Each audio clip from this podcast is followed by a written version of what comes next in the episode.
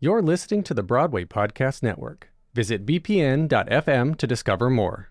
With Lucky Land Slots, you can get lucky just about anywhere. Dearly beloved, we are gathered here today to... Has anyone seen the bride and groom? Sorry, we're here. We were getting lucky in the limo and we lost track of time. No, Lucky Land Casino, with cash prizes that add up quicker than a guest registry. In that case, I pronounce you lucky. Play for free at LuckyLandSlots.com. Daily bonuses are waiting. No purchase necessary. Void where prohibited by law. 18 plus. Terms and conditions apply. See website for details.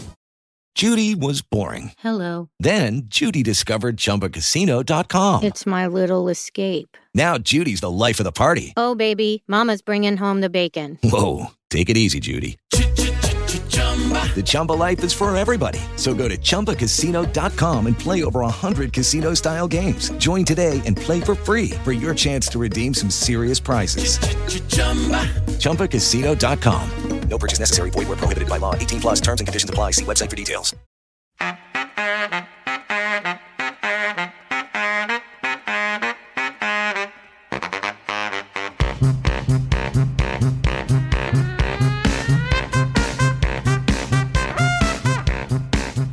Welcome to The Fabulous Invalid, a Broadway-centric podcast where we take an in-depth look at the theater through interviews with actors, directors, writers, and everyone in between. I'm Jamie Du Mont, recovering Broadway marketer, personal chef, and event planner. And I'm Rob Russo, writer and theater critic with StageLeft.nyc. Hi, Rob. Hi, Jamie. Well, I'm very excited about today. I know. This is an episode long in development for us. We've been talking about doing this episode for... over a year. I mean, like since we met. Yeah. Basically. Like, yeah, pretty much since like May of 2018. Yeah. Oh, yeah. Wow. Yeah, well, it's here. The day has arrived. It's happening. Should we tell people what we're doing? Yeah, Rob, you do it. Okay. Well, today we're going to spotlight a show that we are both madly in love with. It's called Soft Power, self-described as a musical within a play, currently playing at the Public Theater downtown. Book and lyrics by David Henry Hwang, and music and additional lyrics by Jeanine Tesori. It's a really interesting show to describe, and in fact, we asked David when he was on the show with us almost a year ago to describe it. Beautiful job. He did a beautiful job. So I'm going to read his description because it's going to be way better than anything that either one of us would have come up with on our own. So Soft Power is a play that becomes a musical. The first 20 minutes is a comedy that takes place in 2016, and then the show jumps 100 years into the future, and the incident we just saw has been mythologized and become the source material for a beloved East-West musical in China. So theoretically, what you're watching for the rest of the show is a future Chinese musical that celebrates from a Chinese point of view how China stepped in to lead the world when America collapsed after the 2016 election. So it's sort of a reverse King and I, if you will, at least structurally or in and that's how they describe it. Exactly, yeah. So returning to the show with us 1 year later is playwright David Henry Hwang. If you don't know, he is a Tony Award-winning playwright, a two-time Pulitzer Prize finalist, and a three-time Obie Award winner. His works include M. Butterfly, Yellowface, and Chinglish, which was directed by another one of our guests today, Leigh Silverman. Leigh is best known for her Tony Award-nominated direction of Violet on Broadway, as well as Lisa Kron's Well and Lifespan of a Fact, and off-Broadway, Harry Clarke, Go Back Where You Are, and In the Wake. After we speak with David and Leigh, we will be joined by Soft Power cast members Francis Jue and Elise Allen Lewis. Francis has a long association with David, performing in his plays M. Butterfly, Yellowface, and Kung Fu, and is actually playing the character of David Henry Hwang, or DHH, in Soft Power.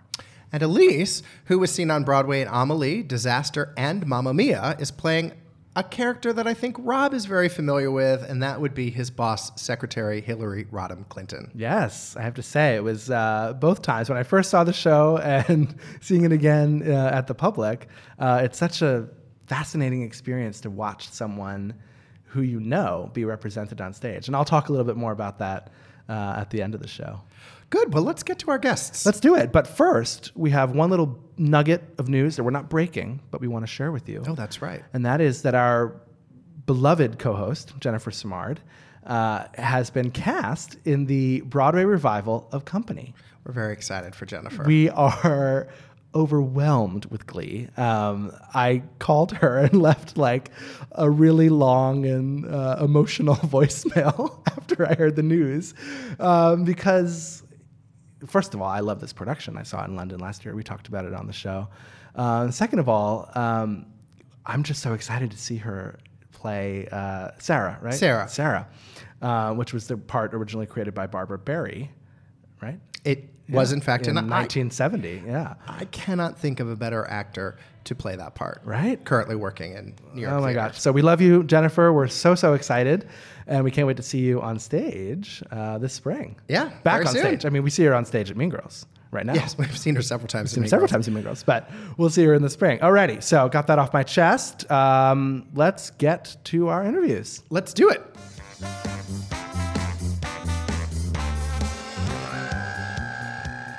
David and Leigh, welcome to The Fabulous Invalid. Thanks for coming down.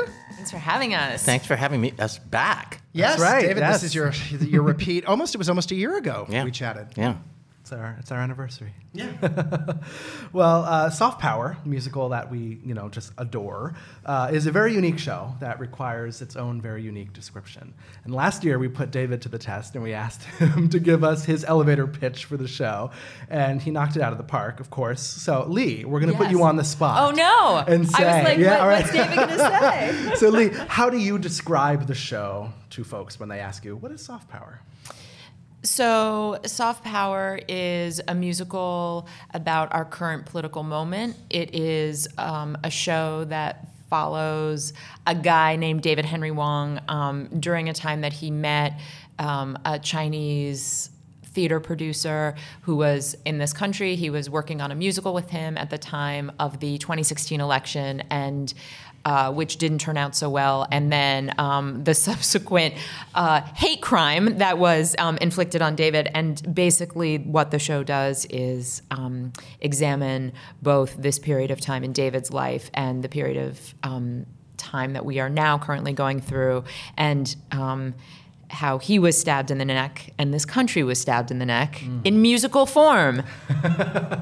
In 2008, Soft Power premiered at the Ahmanson Theater in... 2018. What did I say? 2008? Pardon me. I'm on very little sleep. That would be quite a long development. Yeah, really. I mean, not unheard of.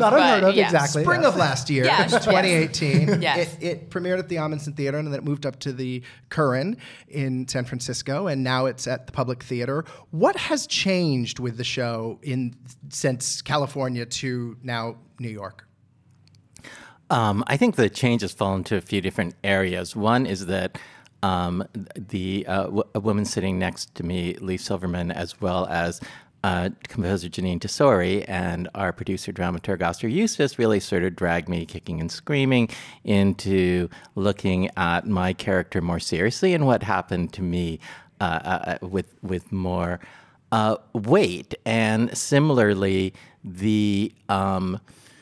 the musical itself, while I think still has a lot of hilarious moments, I think we also took that more seriously, and we tried to pare down some of the things that were sort of sillier in the California version.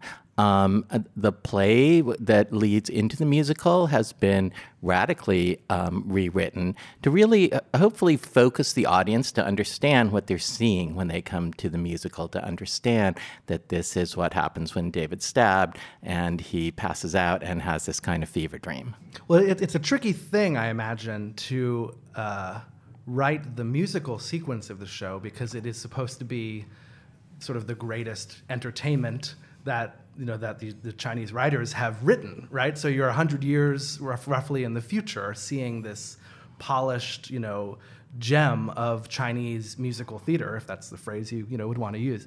But at the same time, so much of it is a satire of our own contemporary society. So how did you navigate having to sort of pull off both of those things? Well, and to add to that, also really the whole thing is in David's mind. Right. So really the whole thing is, it with kind of the Wizard of Oz as our North Star. It's like, there is this play, this crime happens, he loses consciousness and then has this musical fever dream in which he imagines what it would be like if this, polished gem of a musical was made from China's point of view. And I think that as we've looked at the form and tried to figure out what's delicious about seeing some things twice played out exactly the same, what's interesting about seeing things played out in the opposite from how we saw it at the beginning, and what just feels a little bit like we've already seen it, who cares? And that has been a really big part of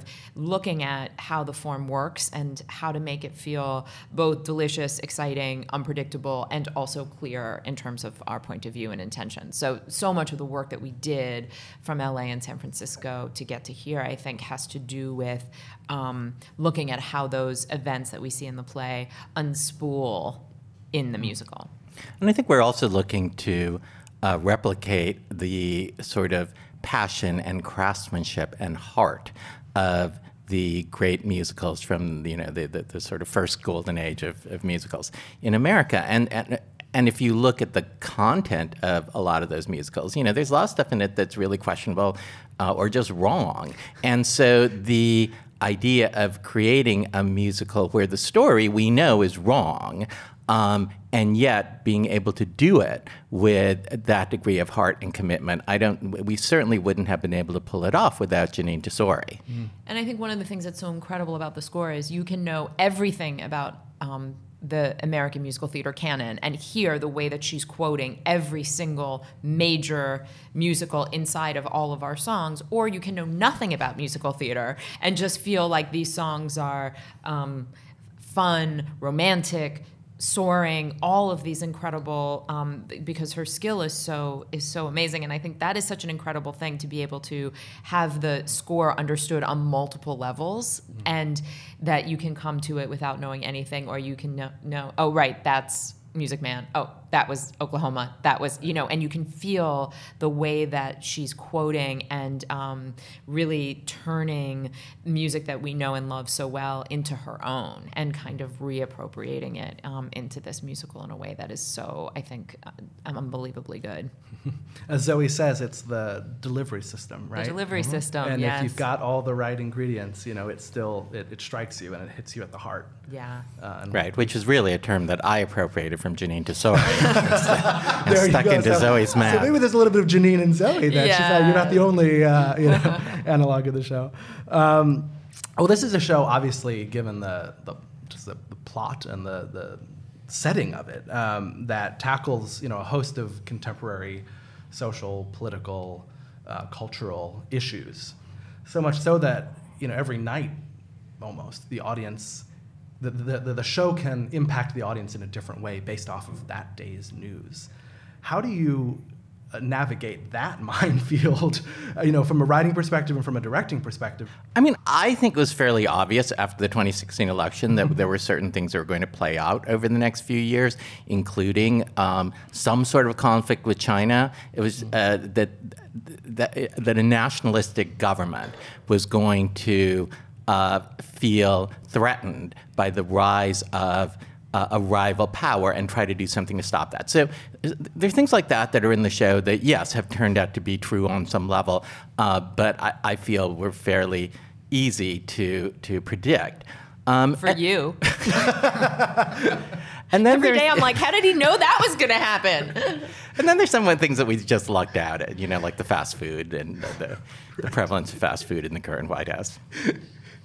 Yeah, I mean, it really speaks to how prescient David's been and how clear he was about what would happen. And I would say that 4 years ago, before the 2016 election, when we started working on the show, it seemed like we were making a show that would be weird and crazy and sci-fi and fantastical. And in some ways, the world that we're living in now is weirder and more fantastical than our show.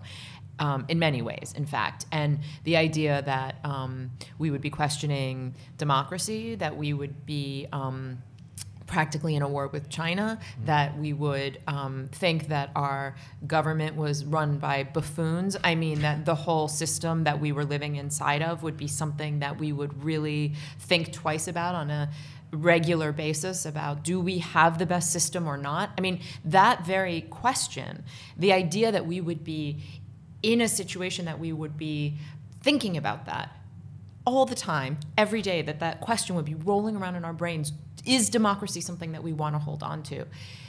it seemed impossible. It seemed like that would never be and have an urgency that it does right now. And here we are, that question is more urgent than ever, particularly as we face the 2020 election. When do we vote? When do we vote? On the Tuesday after the first Monday in the month of November. The month of November, on the Tuesday after the first Monday in the month of November.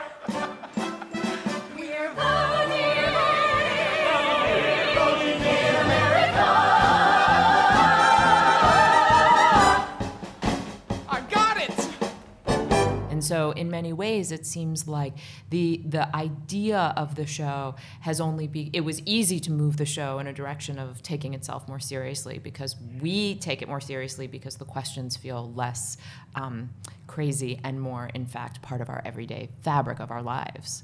And in the same way that, one can say that America was stabbed in the neck in 2016, we can also say that we've all been living in a sort of a fever dream since 2016, that the things that we accept as normal now would have been kind of unimaginable 5 years ago. And so the fact that David falls into a fever dream in this show and dreams this musical, it also sort of functions as a metaphor for where we all are as a country. I mean, an original version of this show was trying to investigate China's desire to gain soft power. Mm. And I think what the 2016 election did was make this a show which maybe starts out with that question, but certainly ends with the question, has America, to what extent are we losing our soft power? And is there the possibility of regaining it? Mm. So I do feel that, we're living through this big historical moment.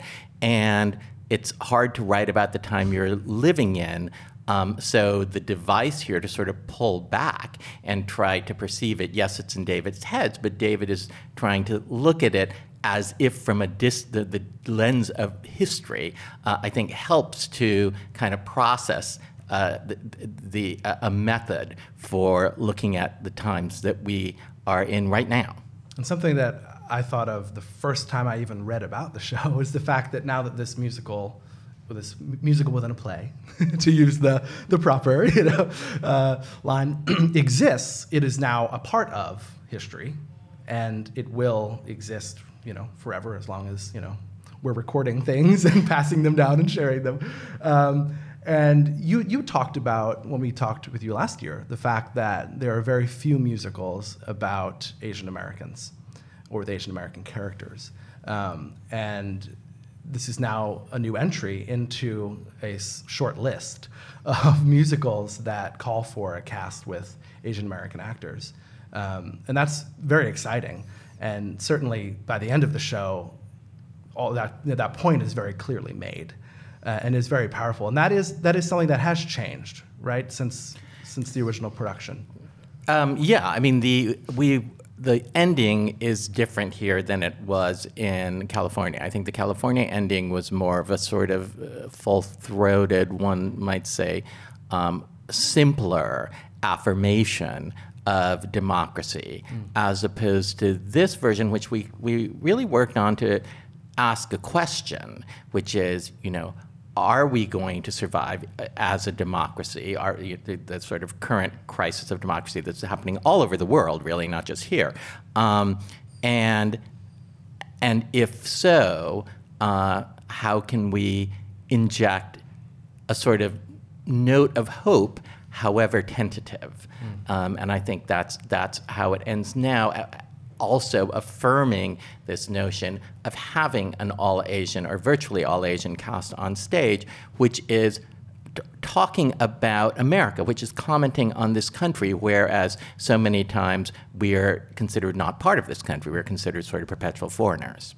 Yeah, I mean, I think it's a revolution to have a show that has mostly all but one Asian American actors on stage who are being asked to do things that typically Asian American actors are not asked to do, be in leading roles, not just be sidekicks, not just be sexy girlfriends, but to in fact inhabit and embody every single character with a sense of humor and a sense of style and a sense of seriousness and gravitas. And I think it's, I think a lot about, because we're on the Newman stage, which is where A Chorus Line was done, and I think about what it must have felt like at that time to see that show, and I look at our cast, and I think it's a bold statement, and I think it's a really important one in this moment to say, this is a story that needs to be taken seriously, and not only because of the story itself, but because of the people who are telling it. And it really asks the audience to understand, I think, because of the King and I reference, because of the way the show is set up, that this is a cast of people who haven't been looked at enough and haven't been given the respect that they deserve. And the parts that they should have. And it feels like a dare, and in a way, it's one of the things that I love most about the end of the show, to see them there saying, this is America. And I think it's a very, it feels particularly right now, it's it feels like, how can you turn away from that? And just to be specific about your referencing earlier, sort of the paucity of these sorts of shows, this is really the third show in all of Broadway history that has that features Asians as Americans, right. As opposed to Asians being foreigners. Right. I mean, in a very early rehearsal, one of the women in our company said that, you know, she had never really been in a show where she hasn't had to bow to a man. Wow. And I was very moved by that. And certainly if that is not the experience of white musical theater actresses, you know, they can say, oh, I have had, you know, crappy parts, but to be able to say that, and that this is the first show for her where that's true, I think it's, what's more important than to feel like you can be in a show and have more experiences than just that? Let's hope it's the beginning of a huge shift. Let's hope. Well, speaking of shifts, Leigh, has your relationship to The King and I changed drastically since you've started working on this show? Well, you know, it's so funny. I've always, you know, whatever about The King and I, you know, I whatever. But, you know, David and I saw The King and I together because one of our other collaborators, Hoon Lee, who we worked with on Yellowface, was in The King and I at Lincoln Center, and we went to see it. And you know, it's funny to think about us sitting in that theater at that time, being really excited and proud of Hoon, that now we've spent all these years working on this other show, which is really takes that show apart. But I do, you know, I guess what I feel like is I think David, I think you agree with this, but I believe The King and I should be done. I don't think that we should stop doing musicals. What I believe, and I have directed other revivals of problematic musicals, and you know, I think that what they need is a point of view, and that they need an understanding of what the material is, and it needs to be examined so that they're not museum pieces, but that they're done with respect, and they're done with a look at what's problematic about them and a rigor. And so I think that, do I speak for you when I say that? So so just to say, I think The King and I is incredible.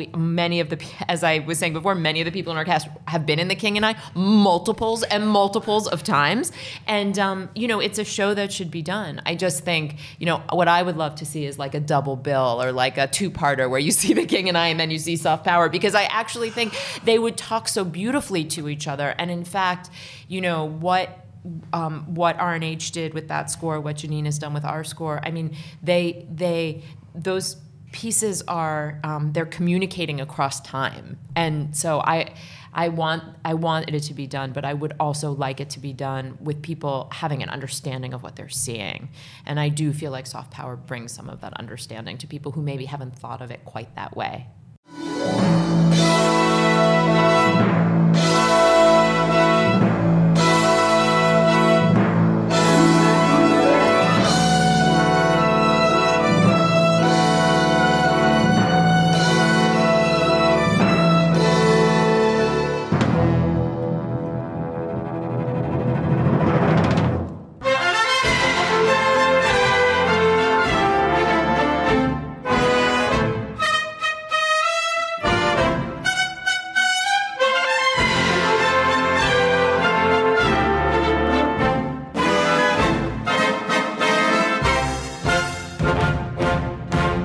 the notion of Soft Power and The King and I only being done in rep moving forward. Yeah. That to me is like, sign me up.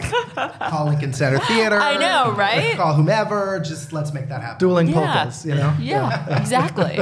But it's true. It's through that lens, you know, if you look back and through the lens of how something was made, but what's wrong with it and how we can change is how change happens, right? Yeah. That's an important part of why it shouldn't just be a museum piece. You have to take a fresh look at it and examine what's really in there. Yeah. Yeah, I think you have to hold, you know, somewhat competing notions in your head, which is King and I is a beautiful musical. It's almost arguably, you know, perfectly constructed. It was very progressive for its time. And we can appreciate those things while also understanding the degree to which there are things that just are probably wrong about it. We have we have two questions left that we wanted to ask each of you. The question that the show asks at the end, which is, do you still believe in democracy? Yeah, I mean, I feel like it's flawed. It's frequently maddening.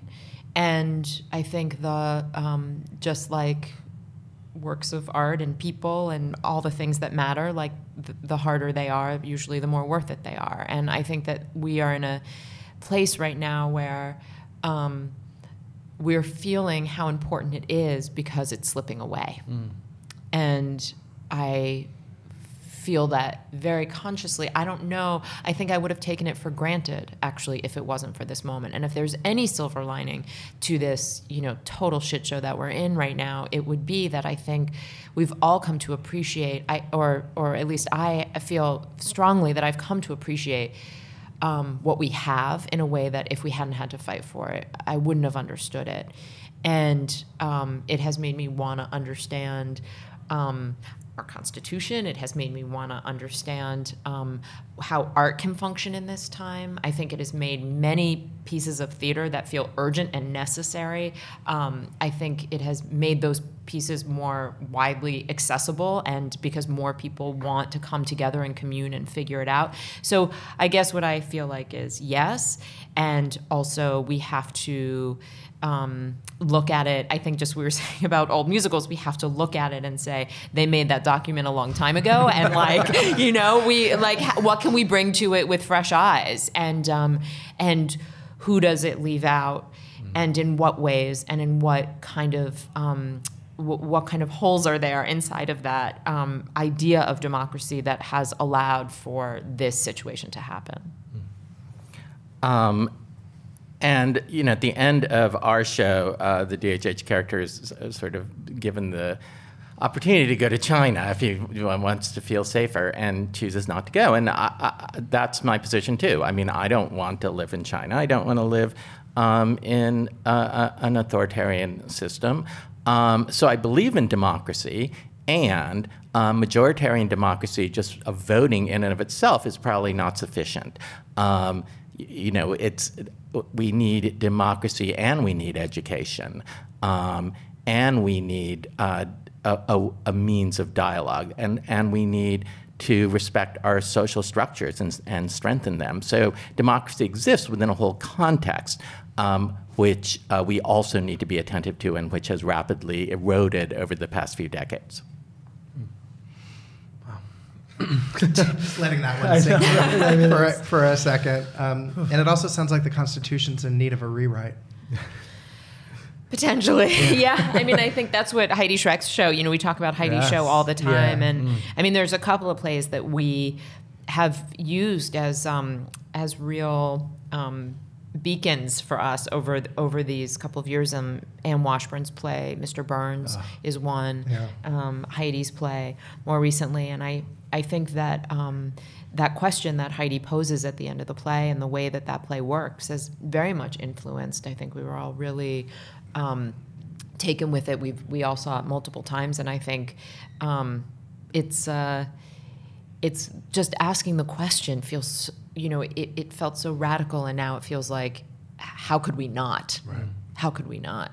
Well, we had one last question that we wanted to ask Leigh. Yeah. Since we asked you, David, last time when you were on the show. This is our perennial question we ask everyone. We ask everyone. Oh, good. Oh, good. You're in good company. Okay. Which is, what was the show or experience that happened earlier in your life that made you want to work in the theater? Oh, wow. I mean, there were so many. I mean, I grew up in Washington, D.C., and so I went to Arena Stage, and Zelda Fitchhandler ran that theater. And I can honestly say, because of her, and because I had the opportunity to see plays that she directed, and she was running that theater, and I was just like, of course, you know, women. And it wasn't until much later that I was like, oh wait, that's weird. Oh, you know, because it felt so. I feel like that was a big, big part of it. And then I think that I saw Lily Tomlin's solo show that she did when it was touring through the Kennedy Center, and I was 10, and I just felt like every hair on my body just stood up, and I thought that was the most incredible writing. And I remember, my parents sort of feeling like maybe that play was too weird for me or too sophisticated. And then I remember, I begged them to buy it for me, and I just was poring over it in my bedroom. And I thought, oh, words can do magic, and there is a kind of unbelievable liminal space that happens between a word on a page and then the way that someone can perform it. And I was also an only child and extremely bossy, so I was like, I need to figure out how to get in there with somebody and make that happen, because I was really excited about that play, and I think it inspired me to want to do it, and also to figure out how it worked so well. Like, why did that play work like that? And partly it was the text, and partly it was the performance, and partly it was the magic in between. Well, thank you for sharing your magic with us. We're all the lucky beneficiaries of Soft Power and your creative brilliance, both of you. Thanks for coming down and chatting with us. Thank you. Great. Thank you, guys. Great to be here. With the Lucky Land Slots, you can get lucky just about anywhere. This is your captain speaking. We've got clear runway and the weather's fine, but we're just going to circle up here a while and get lucky. No, nothing like that. It's just these cash prizes add up quick. So I suggest you sit back, keep your tray table upright, and start getting lucky. Play for free at LuckyLandSlots.com. Are you feeling lucky? No purchase necessary. Void where prohibited by law. 18+ terms and conditions apply. See website for details. With the Lucky Land Slots, you can get lucky just about anywhere. This is your captain speaking. We've got clear runway and the weather's fine, but we're just going to circle up here a while and get lucky. No, nothing like that. It's just these cash prizes add up quick. So I suggest you sit back, keep your tray table upright, and start getting lucky. Play for free at LuckyLandSlots.com. Are you feeling lucky? No purchase necessary. Void where prohibited by law. 18+ terms and conditions apply. See website for details.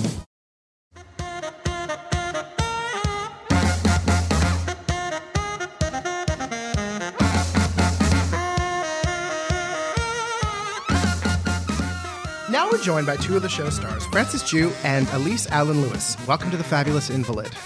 Thank you. Thanks for having us. Thanks for coming down. Thank you. Very excited.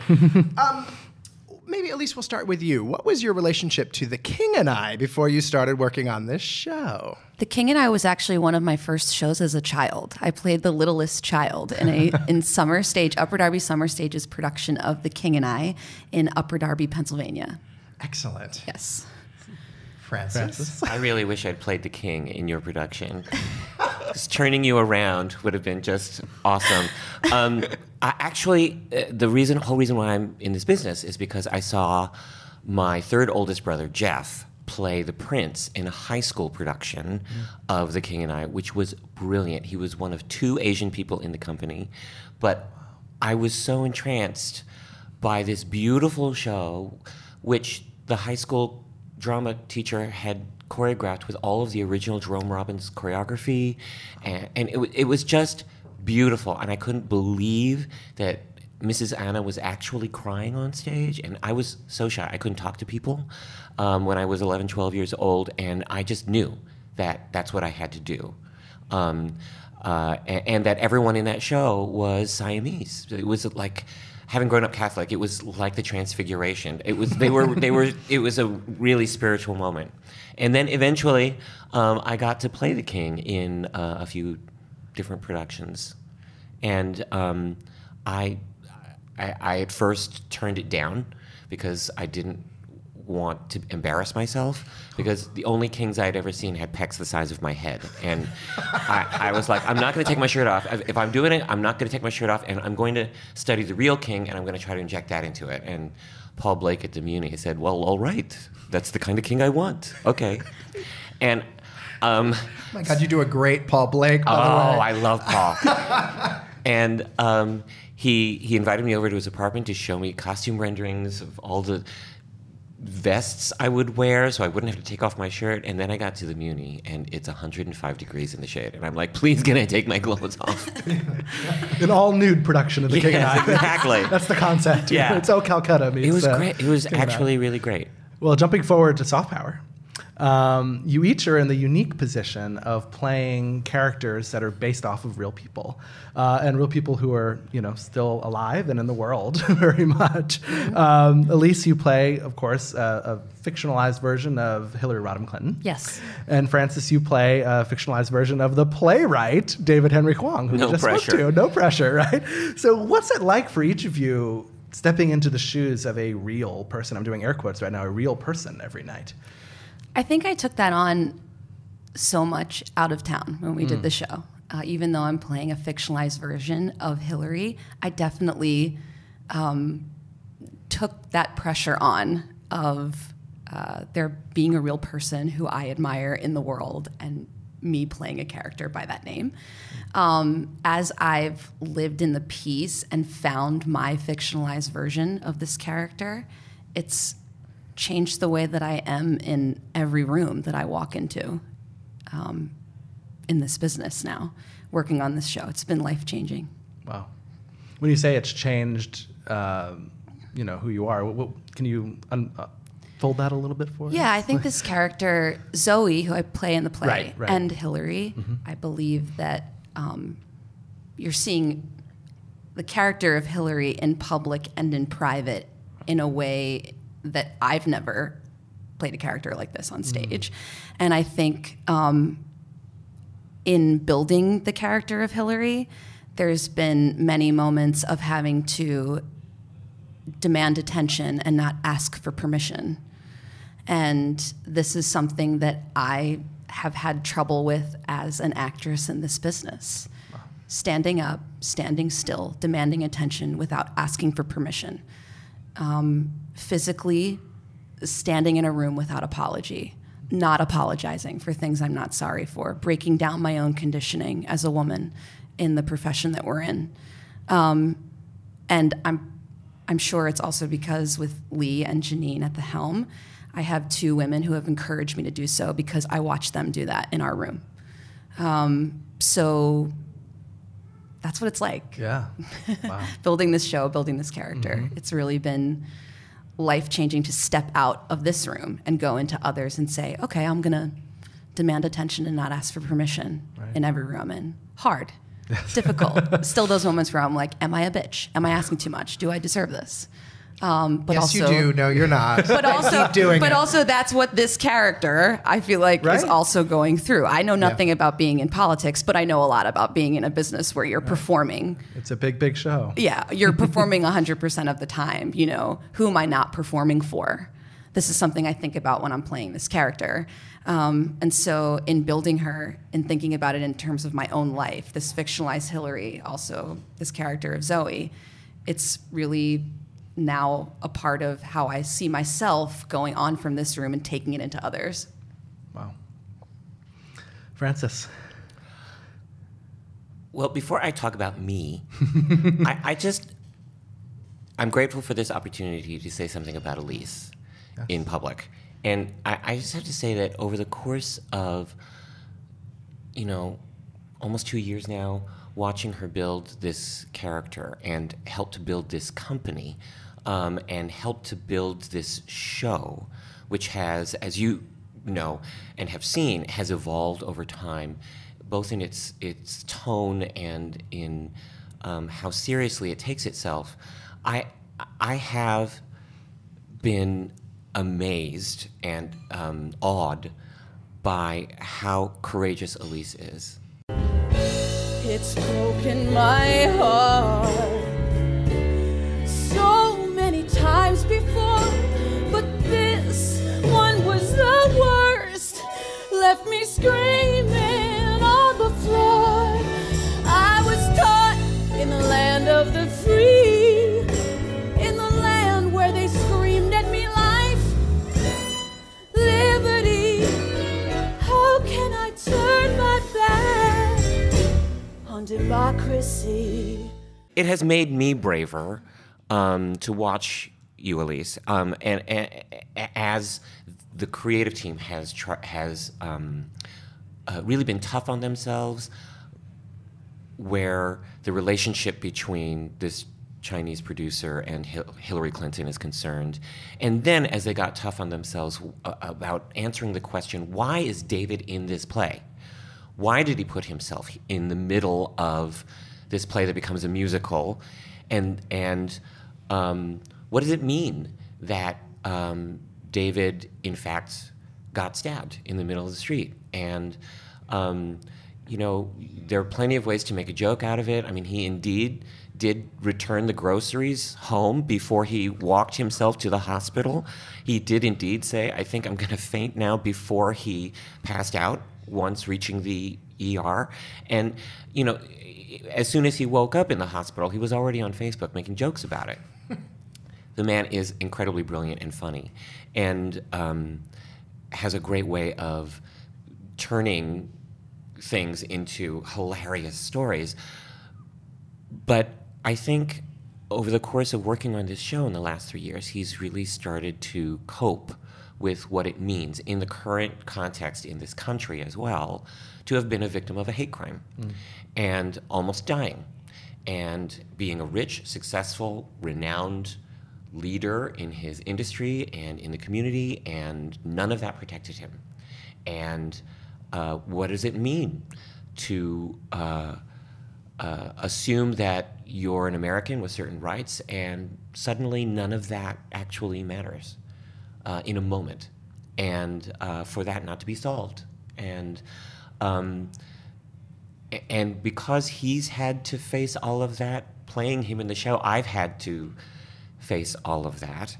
And we've actually, particularly about the very end of the show, in rehearsals, had discussions about being an other, and how you grow up censoring yourself. You grow up wondering if you're ever going to reveal the thing that gets you excluded, saying the wrong thing, wearing the wrong thing, behaving the wrong way, whether it's because I'm Asian, or because I'm gay, or because I'm little, or because everyone assumes I'm a tenor and I'm not.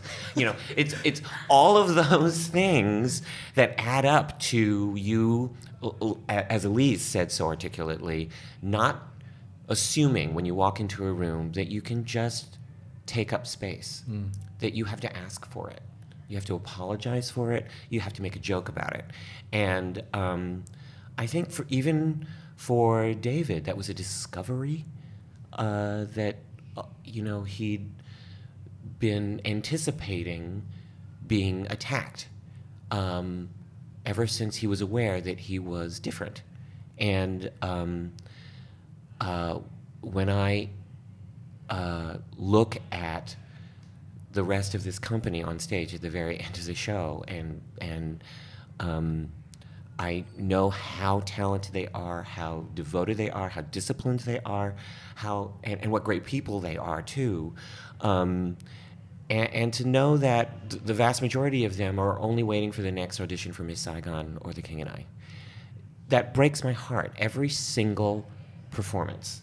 And then I get to look at the audience and ask them, do you see them in other shows? Do you see them as human beings, that you can relate to? And I gotta say, it's because this show is so beautifully written and beautifully staged that it has never failed to move me when I look out at the house and see people really understanding and feeling the same sense of trauma and so sympathizing in a really emotional way. I mean, and it's so generous, I think, of David, because he could have looked at the audience and said, fuck you. Yeah. You're part of the problem. Yeah. You stabbed me. But what he actually is saying is, we've all been stabbed. We've, you know, we're all living with this trauma. No matter what side you're on, what aisle, side of the aisle you're on, everyone is feeling attacked. Yeah. Everyone is feeling victimized by this time that we're living in. Some people started feeling that when they were little. Other people started feeling that in 2016. Right. So, you know, and he doesn't have an answer. He's just asking the question, you know, what are we going to do? What, 10, 11 years ago when he wrote Yellowface, very late in the process, he added a line for his own character at the end, which is a show all about mistaken identity and, you know, a white person shouldn't play an Asian person on stage. And he mistakenly casts a white person as a yellow person in his play, and, you know, drama and hilarity ensues. And at the end of the play, the character who represents himself says, if my father imagines that he could be Jimmy Stewart, why can't a white person play an Asian person on stage? And for a while, when that line was introduced in the script, the company really flinched. Like, isn't that not what we're saying in his play? And yet, that truly is what David is driving at. Yeah. We're not there yet, perhaps, where I or he would say, yeah, it's okay for, you know, a white person to play the king or to play DHH in Soft Power, but isn't that the goal? You know, we do have ideals, and in Soft Power, the ideals are what we learned in the Pledge of Allegiance, and the preamble to the Constitution and the Declaration of Independence, and we're not living up to it. Mm. We never have completely. We're closer than we were, but we ain't there yet. Mm. Well, Elise, I'm interested to hear from your perspective as the only white person in the cast. You know, you and your standby are the only white actors in this ensemble. What has that sort of taught you? I think it's more important that I'm surrounded by an entirely Asian American cast, mm-hmm. Rather than me being the only white person. Sure. I think that being a part of this family, who really at this point, we're all family, mm-hmm. The way that my Asian American cast members have trusted me with their stories, trusted me with their feelings, felt like they could share that with me, they could share their experiences. It's given me just an understanding, a compassion, an empathy for what they've been through, and that's what this experience has been like for me, being with them. They're my chosen family. They're my family at this point. Hey, you know, I don't know if you know this, Elise, but I work for Hillary Clinton. Yes, there you go. So I do. Yeah. I want to hear all about that experience. Me too. Those campaigns and the night, you know. Right. Yeah. I mean, I was there through it all, you know. But it was interesting. In a way, it ended in 2016. Yeah, it's been quite a journey. But I talked to her about the show when I first saw it in LA, because I did catch the show at the Ahmanson. And, you know, every time I see something where she's a character, which isn't that often, but, you know, I have also an extra set of antenna up about, like, okay, well, how am I going to feel about this since I know this person, right? Yes. You know? And what I said to her afterwards was, you know, it's a very, you know, humane portrait of you, and, you know, you're definitely a character, right? I mean, it's, you know, because obviously it's an imagined story, right? I mean, you didn't actually fall in love with a Chinese film executive. But what I said to her was, there's one part in the beginning of Act 2 where, you know, she's cramming pizza and ice cream down her throat, and I don't know, that just felt like maybe that wasn't you. And she laughed and said, well, actually, not too far off. Yes. I'm really proud of that moment. Yes. I'm very proud of that moment because as we staged that, as I was with David, Leigh, Jeanine, staging that moment, when I would get food, you know, on my face, on my hands, and I'd wipe it off and have these long conversations with them about the fact that, but you're in private, nobody's with you, and what do we do to cope? Right. What do we do to self-soothe? Mm-hmm. And so this is sort of what I mean about it's in the last number, Democracy, when I'm singing out there and I'm alone and I'm talking about my belief system, but there's also an unapologetic nature to expressing what you're going through in private, no matter what feelings come out, how hurt you are, how you feel in the moment, eating your feelings, making sure that I'm not taking anything away from my face, my hands. Jeanine and Leigh would be like, do not wipe anything off. As you're eating, as you are... That had to have been hard. I think it felt, in many ways, very freeing. It felt extremely freeing to feel like I am enough, just as I am here, with food on my face, in a tattered suit, expressing my anger, my sadness, laughing through it, crying through it. These are things that I admire about the character I'm playing. Mm-hmm. And these are things that I would hope, if the real Hillary saw our show, that she would find relatable. Right. And at times, I mean, we say all the time, I say all the time, like, I don't care what people think, I don't care, right? But I do. And I think in terms of my journey with this show, out of town and here, I sometimes worry, or I sometimes have thought about, like, well, do I get pressure put on me to be the real Hillary? Although sometimes I feel like if the real Hillary was playing this character, people would still think that she wasn't real enough. Yeah. Because that's what we put her through as a nation when she ran. And so there are many times where I feel that. I think that's actually given me even more strength in this run, feeling like, well, my version of this person is who you get. And if you think that another performer should be playing her, or you think that if the real person was playing her, that wouldn't be enough, I don't know who would be able to play her, because that's also how this character is built. Yeah. She's built to not be able to do enough.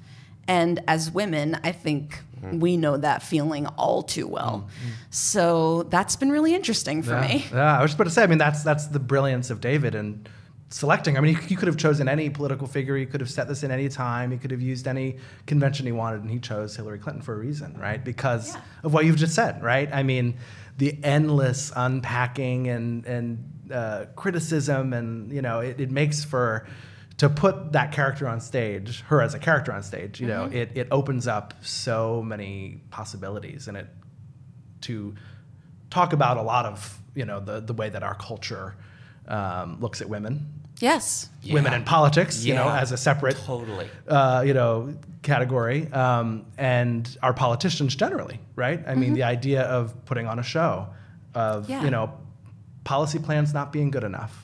That you still have to take those selfies, and you still have to tap dance, essentially. And twerk. And twerk. Twerk for those votes. Exactly. Twerk for those votes. That should go on a button. You know? And feel like, as we were building that dance number as well, that to change the tone from, in the moments where, well, I don't want to give much away about that number, because a lot happens, but there's a moment where if she's dancing for her voters, and there's a particular style of dance that's, say, a little more risque than another part of the dance. There were times where I would be like sticking out my tongue as I was doing those moves. And so our choreographer, Sam Pinkleton, our associate, Sunny Hitt, Leigh, Jeanine, David, we'd have these long conversations about the fact that to be that cheeky about the style of dance, or to not really take it seriously that you're getting people on your side, that's when the tone changes from satiric to serious to true. How can I perform this dance and really feel like I am pulling out all the stops for the people that I love, because And I don't know Hillary personally, but what I think I know about this person or the essence of her is how much she loves the people. Mm-hmm. Mm-hmm. And so then it's those moments of being like, it's easier to be funny because it's harder to stay true. And so I think that's also been something that has shifted with all of us. As we worked on this piece again, that's been something that the team has really talked with us about. Like, it is much easier to be funny, to laugh something off, to be cheeky, mm-hmm. you know? And I think it's harder to actually commit to the truth. Yeah, my experience of people after the show coming up to me and commenting on the fact that Hillary is in the show, if they loved Hillary already, it was just such wish fulfillment. Like, we wish that she could eat pizza and ice cream and fall in love and be loved back, you know. And for those people, even, you know, progressive liberal people who did not like Hillary, they, to a person, have said to me that they came to an understanding and a sympathy for Hillary that they hadn't realized that they could possibly feel for her. I will say at one particular talkback after a show, a woman raised her hand and she really wanted to know, her burning question was, in real life, did Hillary kiss the Chinese man? And that's how good this delivery system is of musicals, right? She thought that we were depicting something that really happened, might have really happened. And I asked her, well, what do you hope happened? And she says, well, if she wasn't married, I hope she went for it. And, you know, I just think that's one of the best things I've ever heard about the show. Well, there is a question that the show asks that is, you know, pretty obvious, and you've seen it. But in the end, you know, essentially, Hillary's point, which is inspired by Zoe's point very early in the play, yes. It's so tautly written, is, you know, do you still believe in democracy? Mm. And it's a question that, you know, we were just talking to Leigh and David, that, you know, many of us have never asked or had to think about until the past couple of years. So I'll throw the question to you as Francis and Elise, not Hillary and DHH. Do you still believe in democracy?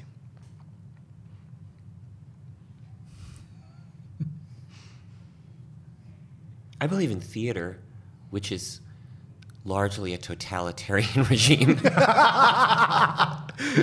But I believe in its aspirational aspects. Like, going back to when I was a kid and watching a high school production of The King and I. And it allows us to imagine a better world, sometimes in hilarious and ridiculous ways, sometimes in really dramatic ways, but it gets us outside of ourselves. We get to identify with someone else. It's an act of compassion. Mm. And I think that that's what democracy is it has all of that potential, and it has all of that hope that we are caring enough about other people to vote on certain things, but it's like any other system of government, it is imperfect, and maybe because people get to vote. You know, we're all so stupid about so many things. Why should I have a say in, you know, where the water pipes should be? You know, anything. So, yeah, I believe in democracy, but. I don't think we are living in one quite yet. I feel a complicated relationship with democracy. Mm. I think it's complicated. I would say that's something that's probably felt for many of us living in this country right now. But it gives me a lot of hope to be in a show like this and to be asking these questions. Mm-hmm. And if democracy is all about the people, like, I believe in people. I believe in the good of people. And so whether or not in that complication we can come to an understanding and create an even better belief system, That's my hope. And I forget what I really should know. and that it's such a big, big show. Still I dream that our people can be. They can be wise enough, just enough, worthy of trust enough, kind enough, smart enough, with a big heart enough, good and grown up enough to lift us up. Rob here with You May Be Wondering. Following our conversations with Leigh Silverman, David Henry Hwang, Elise Allen Lewis, and Francis Jue about the brilliant musical within a play that is Soft Power, I have to admit, my head is spinning a little. When I first heard about the show in 2018, I just so happened to be heading to Los Angeles, so I bought a ticket, and I caught a performance at the Ahmanson Theater, where it made its world premiere in a Center Theater Group production. As you may know from our interview with Hillary Rodham Clinton last season, or as you might have picked up from our conversations on this episode, I've worked for Secretary Clinton for over a decade now. And she just so happens to be a character in Soft Power, so I really had to see this show as soon as I could. You may be wondering, though, what is it like for me to see my boss reflected on stage as a character in a musical? Well, as she said on the show back in June, it's kind of an odd experience for her to see herself rendered as a character in any form of media, which makes sense. I mean, imagine if someone made a movie or a musical where you were a character. Of course, they'd get a lot wrong because no one can truly know the truth of someone else's life. Then again, sometimes it does take a third party to point out elements of your own character that maybe you're just too close to see. Getting back to Secretary Clinton, I got this question a lot when Lucas Naif's play, Hillary and Clinton, was on Broadway last spring. That play is set in an alternate universe where a woman named Hillary, who is married to a man named Bill, who used to be president, is now running for president herself. Sound familiar? The play dramatized a short period of time in the lead-up to the New Hampshire primary in 2008, which then Senator Clinton famously won, re-energizing her campaign. That play, which took a serious look at past events that are now history, attempted to demonstrate a psychological portrait of Secretary Clinton and her marriage. While I'm certainly too close to be objective, I didn't care for it. When it comes to Soft Power, though, the story is different. Instead of a thinly veiled examination of recent history, the musical within Soft Power is a fantasy, an imagined story involving Hillary Clinton that has become mythologized some 100 years into the future, and that exists entirely in the dream state of the character DHH after he's near fatally stabbed on a Brooklyn street. Since the character of Hillary is exactly that, a character existing in a fiction, seen through the eyes of Chinese musical theater writers in the future, there's a freedom of dramatic license that allows someone like me, who knows the real Hillary Clinton, and audiences writ large, to observe larger truths about the former First Lady, Senator, Secretary of State, and presidential candidate's status as a symbol, but also her legacy as a leader, divorced from the day-to-day back and forth of temporal politics. In this way, oddly enough, the Hillary Clinton of Soft Power comes across as more truthful than the Hillary Clinton of Hillary and Clinton, precisely because she's not meant to be the real thing. Obviously, they are two very different works, attempting to make different points and examine different aspects of Secretary Clinton's identity, symbolism, and place in history. But it just so happens that they both played New York in the span of 6 months. So, what is it like for me to see someone I know as a character in Soft Power? The truth is, whoever you are, you have a relationship with Hillary Clinton that will color how you see and perceive her portrayal on stage, which ultimately speaks to David Henry Hwang's intelligence as a writer and dramatist in choosing her as the American leader he had mythologized in his reversed East-West musical within a play. The title, Soft Power, is a term coined by political scientist Joseph Nye that refers to the way in which the culture, political values, and foreign policies of a country can exert their influence around the world non-coercively. In the show, there's a big debate about American democracy, as we talked about on this episode, and the power of our example around the world. In choosing Hillary Clinton, David was also choosing someone who, as a symbol, but also as a real person, a leader, has played a major role in flexing America's soft power, particularly in the way she comported herself following the 2016 election. Musicals are also a source of soft power, and this show in particular gives me hope for the future of the form and its influence both in America and around the world.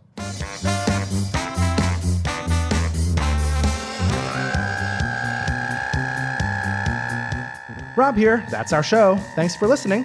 You can hear us anytime on iTunes.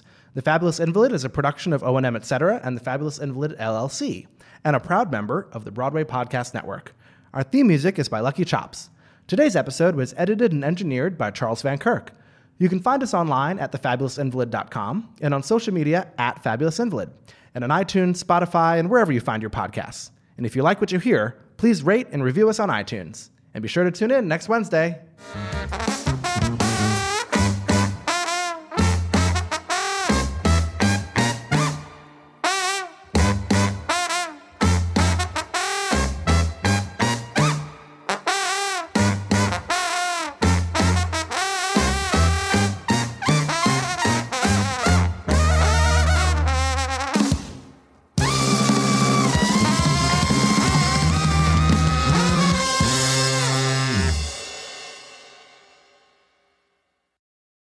Hey, it's Leslie Odom Jr. here on the Broadway Podcast Network to tell you about the Rise Theater Directory, a program of Maestro Music. Rise is a national online resource designed to connect and empower backstage and administrative and creative theater professionals from underrepresented backgrounds. If you work or aspire to work in the theater community, this can help you find your next project. And if you hire theater professionals, search the Rise Theater Directory to find your next team. Create your profile now and get more information by visiting risetheater.org. That's theater with an RERISETHEATRE.org, because only together we rise. Hi, y'all. This is Kristen Chenoweth. Hi, I'm Gloria Estefan. This is Sarah Bareilles. Hi, I'm Patti LuPone. This is Lin-Manuel Miranda. You're listening to the Broadway Podcast Network.